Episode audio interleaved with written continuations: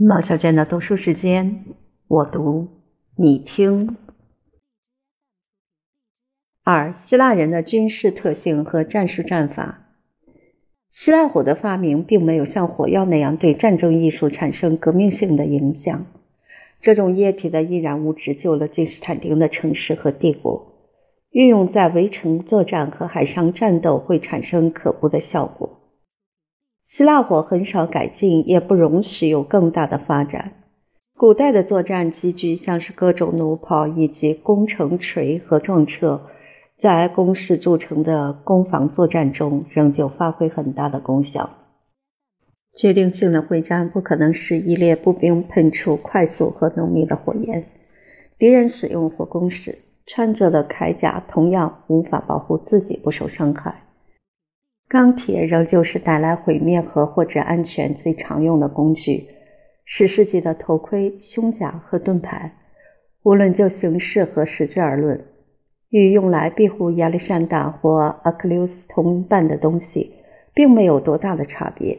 现代希腊人的习性不像古老的军团士兵，能够持续忍受沉重的负担，而是把铠甲放在伴随行军的轻型车辆上。等到敌人接近，才在仓促的状况下，很勉强忍受这种刻意保护自己的累赘。他们在攻击时使用的武器有军刀、战斧和长矛。马其顿长戟的长度只有十二尺或轴尺，比起长矛要短四分之一，使用起来更为方便。西西亚和阿拉伯的剑齿极为锐利，作战时使人印象深刻。历代的皇帝都叹息射意的示威，给国家带来不幸和灾祸。不仅劝说，还下达命令，鼓励习武的年轻人，要求他们在四十岁以前孜孜不倦地勤练弓箭。队或团通常有三百名足额的士兵，一般而言，纵深最大是十六列，而最小十四列。里奥和君士坦丁的步兵采中庸之道，成八列。骑兵的冲锋基于合理的考量，编成四排战线，即使增加正面的抵抗，也无法阻止最后一排马匹的压力。要是步兵或骑兵的纵深或是队列成倍增加，这种谨慎的部署方式泄露出一个秘密，那就是部队的作战勇气已经出现问题。可以很明显看出，战线的人数已经加多，其中只有一支精选的队伍。敢与蛮族的长矛和军刀进行交锋。会战的序列根据地形、目标和敌军状况有各种不同的变化。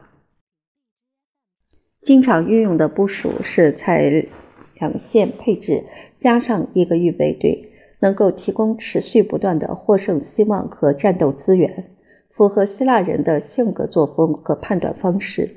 在战败失利的情况之下。第一线从第二线所留的间隔中后退，预备队区分为两部分，转向侧翼增加胜利的机会，或者是用来掩护撤退的行动。拜占庭统治者对于宿营和行军训练和操演敕令和典范，都已制定权威著作，以资遵行。至少在军事的理论方面都已完成。希腊君王的财富和众多工匠的勤奋。对于来自锻铁炉、织布机和实验室的各种技艺都能充分供应。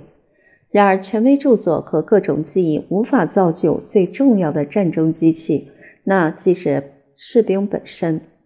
虽然君士坦丁的礼仪大全认为皇帝安全班师回朝是理所当然，然而他的战术学却竟是如何避免可能的败北和拖延战事的时日。很少有更高明的战术。虽然希腊人获得一些短暂的胜利，却始终处于自己所认定的悲惨状况，也难逃邻国的法眼。一只冷漠的手和一条好变的蛇，是对这个民族最粗鄙的描述。战术学的作者被围困在他的首都。有些最后出现的蛮族对萨拉森人或法兰克人的名字感到畏惧，也能骄傲地展示出精致和银质的奖章。那是他们勒索君士坦丁堡虚弱的统治者强行获得，受到他们的政府和习性所压制的进取精神。在某些方面应该可以受到宗教影响力的激发，但是希腊人的宗教只是训诫他们要忍受和服从。尼斯普鲁斯皇帝想把殉教者的荣誉授予对抗不信者的圣战中丧失性命的基督徒，即使恢复罗马人名号的纪律和光荣，也不过片刻功夫。然而，教长、主教和元老院的资深议员全都持反对态度。这种政治性的法案被击败，未能通过。他们费尽口舌，极力赞同圣巴西尔的教规。任何人从事士兵的血腥行业，使信仰受到玷污，要与信徒的交往隔绝三年之久。三、萨拉森人的军事特性和战术战法。希腊人的顾虑可以与最早的穆斯林做一比较。如果不让后者上战场，他们会流出眼泪。对照卑劣自私的迷信行为和高尚自豪的宗教狂热，只要具有明智的眼光，就会洞悉敌对民族的历史发展。先知的友伴是充满热情和信仰的门徒。最后，那些哈里发的臣民毫无疑问是堕落的后代。然而，他们的好战信条仍旧表现出神性，也赋予那些发起战争的人。宗教狂热的火花虽然处于潜伏的状况，还是至为重要。经由他们的信仰，仍旧闪烁在心田深处。有些萨拉森人居住在基督徒的边界，经常燃起鲜明和积极的火焰。他们的正规军是由勇敢的奴隶组成。这些人受到教导要保护他们的君王，伴随着主上的旗帜向前迈进。等到号角声响起。宣示一场对抗不幸者的圣战。叙利亚、西利西亚、阿非利加和西班牙的穆斯林民众全都惊醒。有钱人秉持的抱负视为真正的大业，牺牲性命或是获得胜利；穷人为抢劫的希望所诱惑；老人、残疾者和妇女也善尽自己一份责任，派遣他们的代理人进入战场，装备所需的武器和马匹。这些攻势和守势的武器，就强度和性质而言，与罗马人使用的装备不相上下，只是在骑术和剑术方面更为高明。他们的腰带、枪配和刀剑都用大块白银来装饰，展示出一个兴旺民族、富丽堂皇的气象。除了来自南部的一些黑人弓箭手以外，对于他们祖先赤裸身体的英勇形象。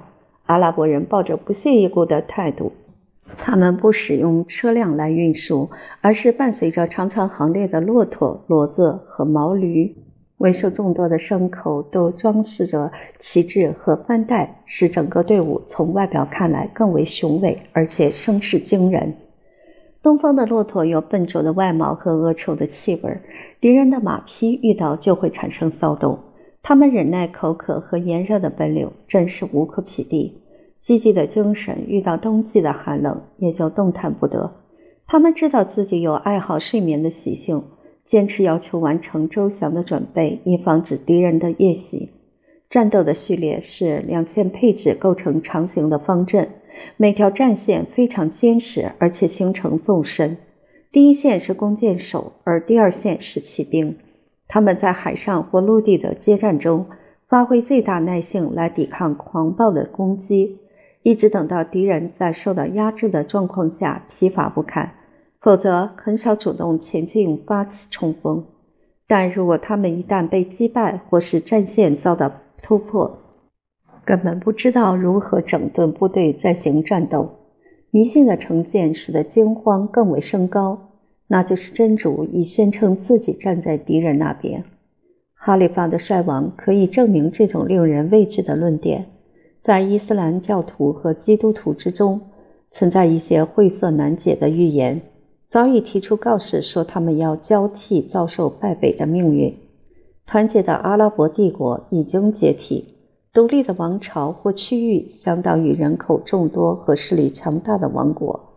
就拿阿勒颇或突尼斯的埃米尔来说，他们的水师和军队的实力，凭着技能、勤奋和财富都不容小觑。君士坦丁堡的君主在与萨拉森人处理有关和战的大计之时，经常会产生很深的感触。这些蛮族就纪律和训练而论，完全没有未开化的痕迹。如果他们缺乏原创的才能，也会拥有求知和模仿的锐气。原型当然要比复制更为完美。他们的船只、器械和铸成都是不很高明的结构。他们也毫不羞愧地承认，同一位真主将舌头给予阿拉伯人，中国人有更为精巧的双手，希腊人得到善于思想的头脑。四、法兰克人和拉丁人的军事特性和战术战法。几个日耳曼人的部落位于莱茵河与威西河之间，胜利的影响力遍及高卢、日耳曼和意大利绝大部分地区。通用的称呼是法兰克人，这是希腊人和阿拉伯人用来指称拉丁教会的基督徒，也泛指西方的民族。后来将他们的知识传播到大西洋的两岸。这个巨大的政治体曾受到查理的鼓舞，在他的精神感召之下联合起来。但是他的家族在分裂和堕落之中，否则可以与拜占庭的凯撒争胜。那些可以用来为基督徒的屈辱复仇的皇家权力，很快遭到绝灭的命运。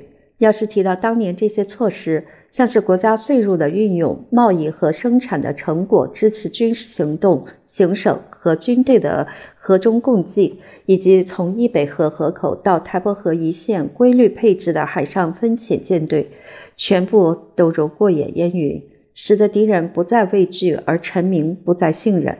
查理的家族在十世纪初叶几乎已经销声匿迹，他的王国分裂成很多独立和敌对的城邦。帝王的头衔被野心最大的首领借用，他们的下属全都效法叛乱的行为，整个社会一片混乱，陷入无政府状况。每个行省的贵族拒绝服从君主，并压迫臣属。对于同产和邻邦进行永不休止的斗争，这种私人之间的战争摧毁政府的架构，也煽起尚武的精神。在现代的欧洲政治体系，具有优势武力的只有五或六位强大的统治者，至少事实如此。作战行动控制在遥远的边界，且听从几位人士的命令。他们尽毕生之力从事战争艺术的研究和遂行。这个国家和社区的其余人员在战争之中还能享受和平的安宁，唯一感觉到的变化是国家税负的增加或减少。在第十和十一世纪的混乱局面之际，每个农夫都是士兵，每个村庄都是堡垒，每处森林或山谷都是谋杀和抢劫的地点。每个城堡的领主被迫扮演君主和武士的角色。家族的安全、领土的维护和受到伤害的报复，全部取决于自己的勇气和策略。就像规模更大的征服者一心想要采取攻击行动，宁愿放弃守势作战所具有的利益，轻冒战阵的危险和下定必须的决定，更能强化心灵和肉体的权限。也是这种精神的感召，使他们拒绝抛弃盟友和饶恕敌人。不愿在官员的保护和照顾之下安然弃睡，并骄傲否定法律所给予他们的权利。在封建流行和社会混乱的时代，农耕和技艺所使用的工具转变成杀人流血的武器。民间和教区那些爱好和平的行业，不是全面受到禁止，就是性质产生败坏。主教也把他的法官换成头盔。与其说是职责使然，不如说是时代的迫切要求。法兰克人带着自负的神情，知道自己喜爱自由和武力。希腊人提到时，难免会感到惊异和畏惧。君士坦丁皇帝说道：“法兰克人的胆识和英勇已到达孟浪和鲁莽的程度，大无畏的精神表现于藐视危险和死亡，在进入战场和进阶战斗之中。”他们敢向第一线的正面，奋不顾身冲向敌人，根本不考虑双方的兵力数量。他们靠着血亲和友情所结成的数组极为坚固，为了救援挚爱的战友，激起拼死苦战的行动。要是报仇雪恨，更不在话下。在他们的眼里，撤退就是极其可耻的败逃，败逃是永难洗刷的羞辱。上天赋予一个民族如此崇高和无畏的精神，要不是这些优点被许多重大的缺失所抵消，一定保证可以获得战无不胜的胜利。法兰克人建立的海权已经没落，只有让希腊人和萨拉森人拥有海洋，让他们达成骚扰和供应无缺的目标。在骑士制度还未兴起的时代，法兰克人在骑兵部队服役，不仅动作生疏，而且缺乏技巧。在面临危险的紧急情况，他们的武士明白了自己在这方面的训练不足，宁愿下马选择步兵的战斗。法兰克人对长矛和投射武器的运用不够纯熟。就他们惯用的武器而言，无论是刀剑的长度、铠甲的重量和盾牌的面积。对他们都是负担和累赘，更何况他们喝酒毫无节制。如果我引用瘦弱希腊人所写的讽刺，法兰克人有独立不受羁縻的气质。要是首领想要保持他的土地超过契约和服务所定的期限，他们就会抛弃首领的气质。无论在任何方面，对于勇气不足而讲究计谋的敌人，法兰克人用坦率的心胸。不在乎对方所设计的圈套，他们也接受贿赂，因为只要是蛮族都会被收买。他们在夜间也会被奇袭，在于他们忽略采取预防措施，使得双方的营地过于接近，或是没有设置警觉的不少。夏季战役带来的劳累会耗尽他们的精力和耐性。要是不能供应丰富的酒类和食物，满足暴饮贪吃的欲望。就会陷入绝望的境地。法兰克人的一般性格表现出民族和地域的不同变化，我把它归于历史的偶发事件，而非气候和水土的影响。但是这些状况，无论是本地人还是外来客，都可以看得很清楚。奥特大帝的一位使臣在君士坦丁堡的皇宫里宣称，萨克逊人的争执用剑胜于用笔。他们宁可选择无可避免的死亡，不情愿转过身来背对敌人，毫无尊严可言。这就是法兰西贵族的光荣。在他们那简陋的住所里，战争和掠夺是唯一的乐趣，也是一生之中仅有的职业。他们喜欢用装模作样的态度去嘲笑意大利人的宫殿、盛宴和文雅的生活方式。就希腊人的看法，古代的伦巴底人崇尚自由和武德，竟然会产生意大利人这些堕落的后代。十、拉丁语文的示威和黑暗时代的来临。根据卡拉卡拉众所周知的诏书，从不列颠到埃及，臣民都有权享有罗马人的姓氏和权利，在共和国的每个行省之内。这些民族的统治者都能暂时或永久定居。东部和西部在分裂时期还是小心翼翼保持理想的联合状态，而卡迪乌斯和霍诺柳的继承人在头衔、法律和制度方面自称为对等职位而不可分离的共治者，是边界相同的罗马世界和罗马城的一字并肩王。等到西部君主国败亡以后，只有君士坦丁堡的统治者表现君王的威严。经过六十年的分离，查士丁尼运用征服者的权利，首次重新获得古罗马的统治权，使用罗马皇帝极为庄严的头衔。他的一位继承人君士坦斯二世出于虚荣或不满的动机，抛弃位于斯雷斯博斯普鲁斯海峡的皇城。恢复台伯河畔古老首都的荣誉，这种极其狂妄的图谋，好像是拒绝如花似玉的美貌处女，情愿娶一个风烛残年的消面老妪，而且要费尽功夫去给她装点打扮。然而，伦巴底人用刀剑反对他在意大利定居。他进入罗马时，并非征服者，而是逃亡客，仅仅停留十二天，在大使搜刮之后。告别这个世界古都。意大利最后的反叛和分离是在查士丁尼征服的两个世纪后完成。拉丁语文逐渐被人遗忘，也从他的统治开始。这位立法者对拉丁文大加赞许，认为他的风格符合罗马政府的正当性和普遍性，是君士坦丁堡的皇宫和元老院以及东部的军营和法庭的神圣用语，用来撰写他的制度、法典和民法汇编。对于这种外来的方言，亚洲行省的人民和士兵全都不懂。大部分法令诠释者和国家的大臣也是一知半解。经过很短一段时间的矛盾和冲突之后，自然和习惯胜过全凭人力的过时制度。查士丁尼为了利于成名的阅读，在颁布新法时使用两种文字。那些卷册浩瀚的法学书籍都陆续译成希腊文，原文逐渐被人忘怀。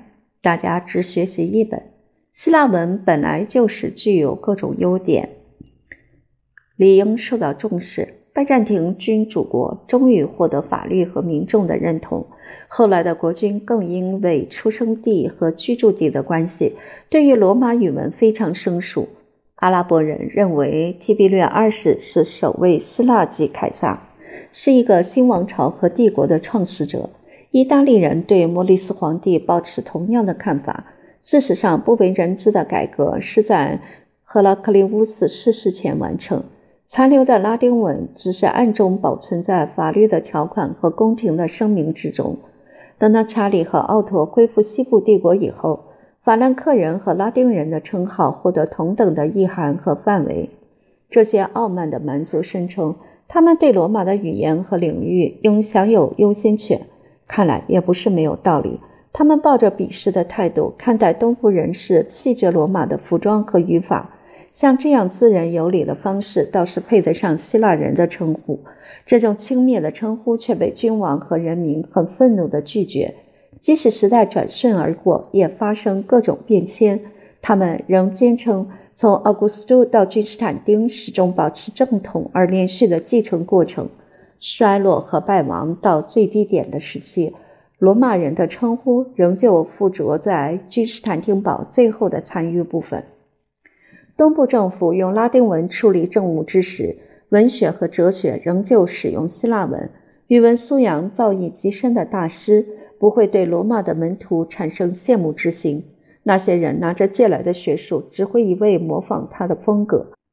等到异教全部烟消云散，叙利亚和埃及沦亡丧失，亚历山大里亚和雅典的学院消灭殆尽以后，希腊人的学术研究在不知不觉中退到普通的修道院里，特别是君士坦丁堡的皇家学院，后来在伊索里亚的里奥当政时被焚毁。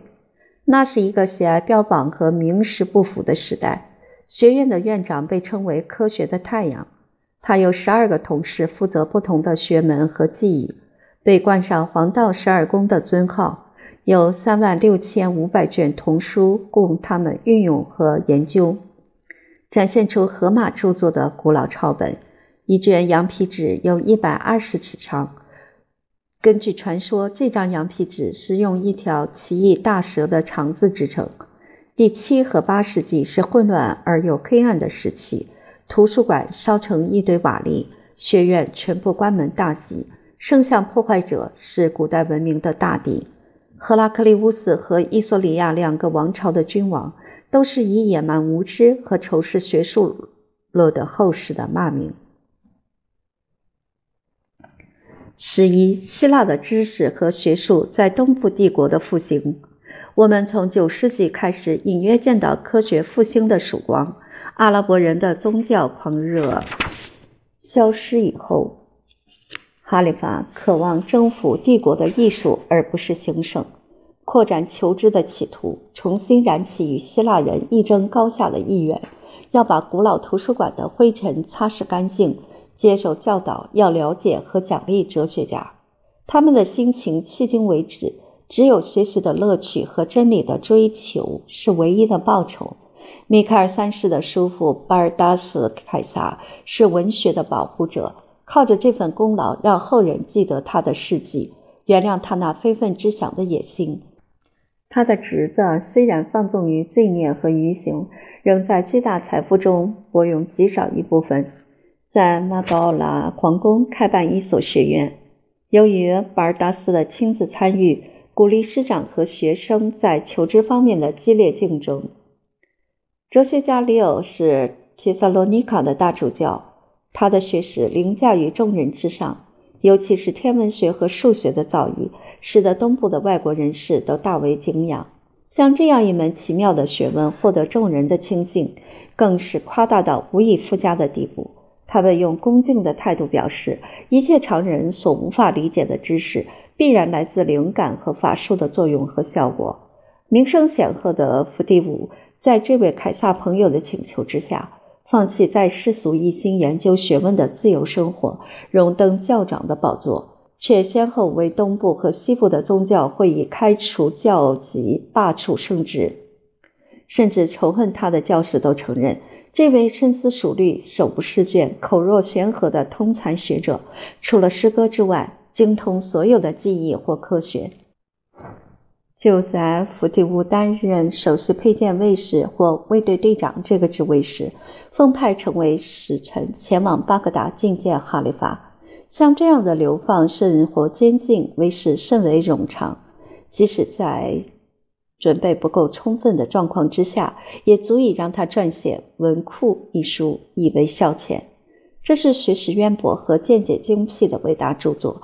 他用不拘一格的文体评论两百八十位文学家、历史学家、辩论家、哲学家和神学家，简要摘录他们的叙述和理论，赞誉推崇他们的风格和特质。甚至用神圣的自由作风批判教会的神父，破除那个时代的迷信思想。巴西尔皇帝为自己缺乏足够的教育而感到遗憾，就把自己的儿子和继承人哲学家里奥托付给伏迪武照顾。因而，等到这位皇帝登基以后，以及他的儿子君士坦丁·波菲罗基尼图斯统治期间，成为拜占庭文学最为兴盛的时代。这两位皇帝极为慷慨，搜寻古代的文献，存放在皇家图书馆，聘请学者专家动笔揭录或删改，以满足公众的求知欲，使文献不致过分冗长而令人厌烦。除了巴西利克这部法典以外，有关农业和战争的记忆，这些能用来喂养或毁灭人类的书籍，皇帝同样不辞辛勤，使能易于流传。希腊和罗马的历史被归纳在五十三个项目或标题之下，其中只有使臣的派遣以及拜德的行为逃脱时间的自然模式还能流传下来。不论是哪一个阶层的读者，都能回顾过往世界的现象，从每一页史书中吸取经验和教训，不仅赞誉过往那些美好的时代，后人更能效法和模仿。我并不打算在这里详述拜占庭希腊人的作品，他们对古人有深入的研究，就某种程度而言，值得现代人的感激和赞许。当今的学者仍然受益不浅的书籍，像是斯托比乌斯的《哲学摘要》，苏伊达斯的《文法和历史词典》，策策斯的《千年纪事》，用一万两千行诗叙述六百个世纪，还有帖萨罗尼卡大主教。尤斯塔丘斯的《荷马评注》，他的丰饶之书涵括四百位作家的姓名和著作。从这些原作以及众多学者和评论家的文章，我们可以大致估计出十二世纪图书馆的规模。荷马、德莫斯蒂尼、亚里士多德和柏拉图的天才使君士坦丁堡能够光彩夺目。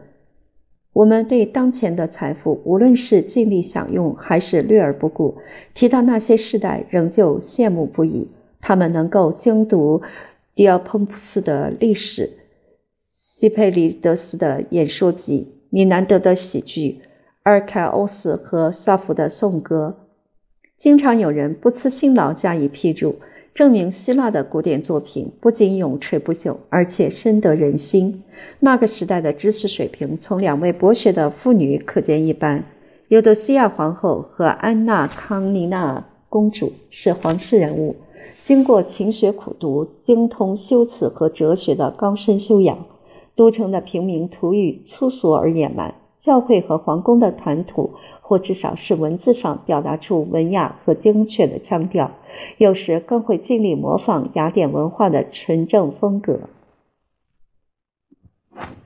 十二，希腊文化衰退的原因在于缺乏必要的竞争。我们的现代教育为了掌握两种过时语文的要求，可能消耗青年学子的时间。虽然有其必要，但是过程极为艰辛，就会损伤他们的学习热忱。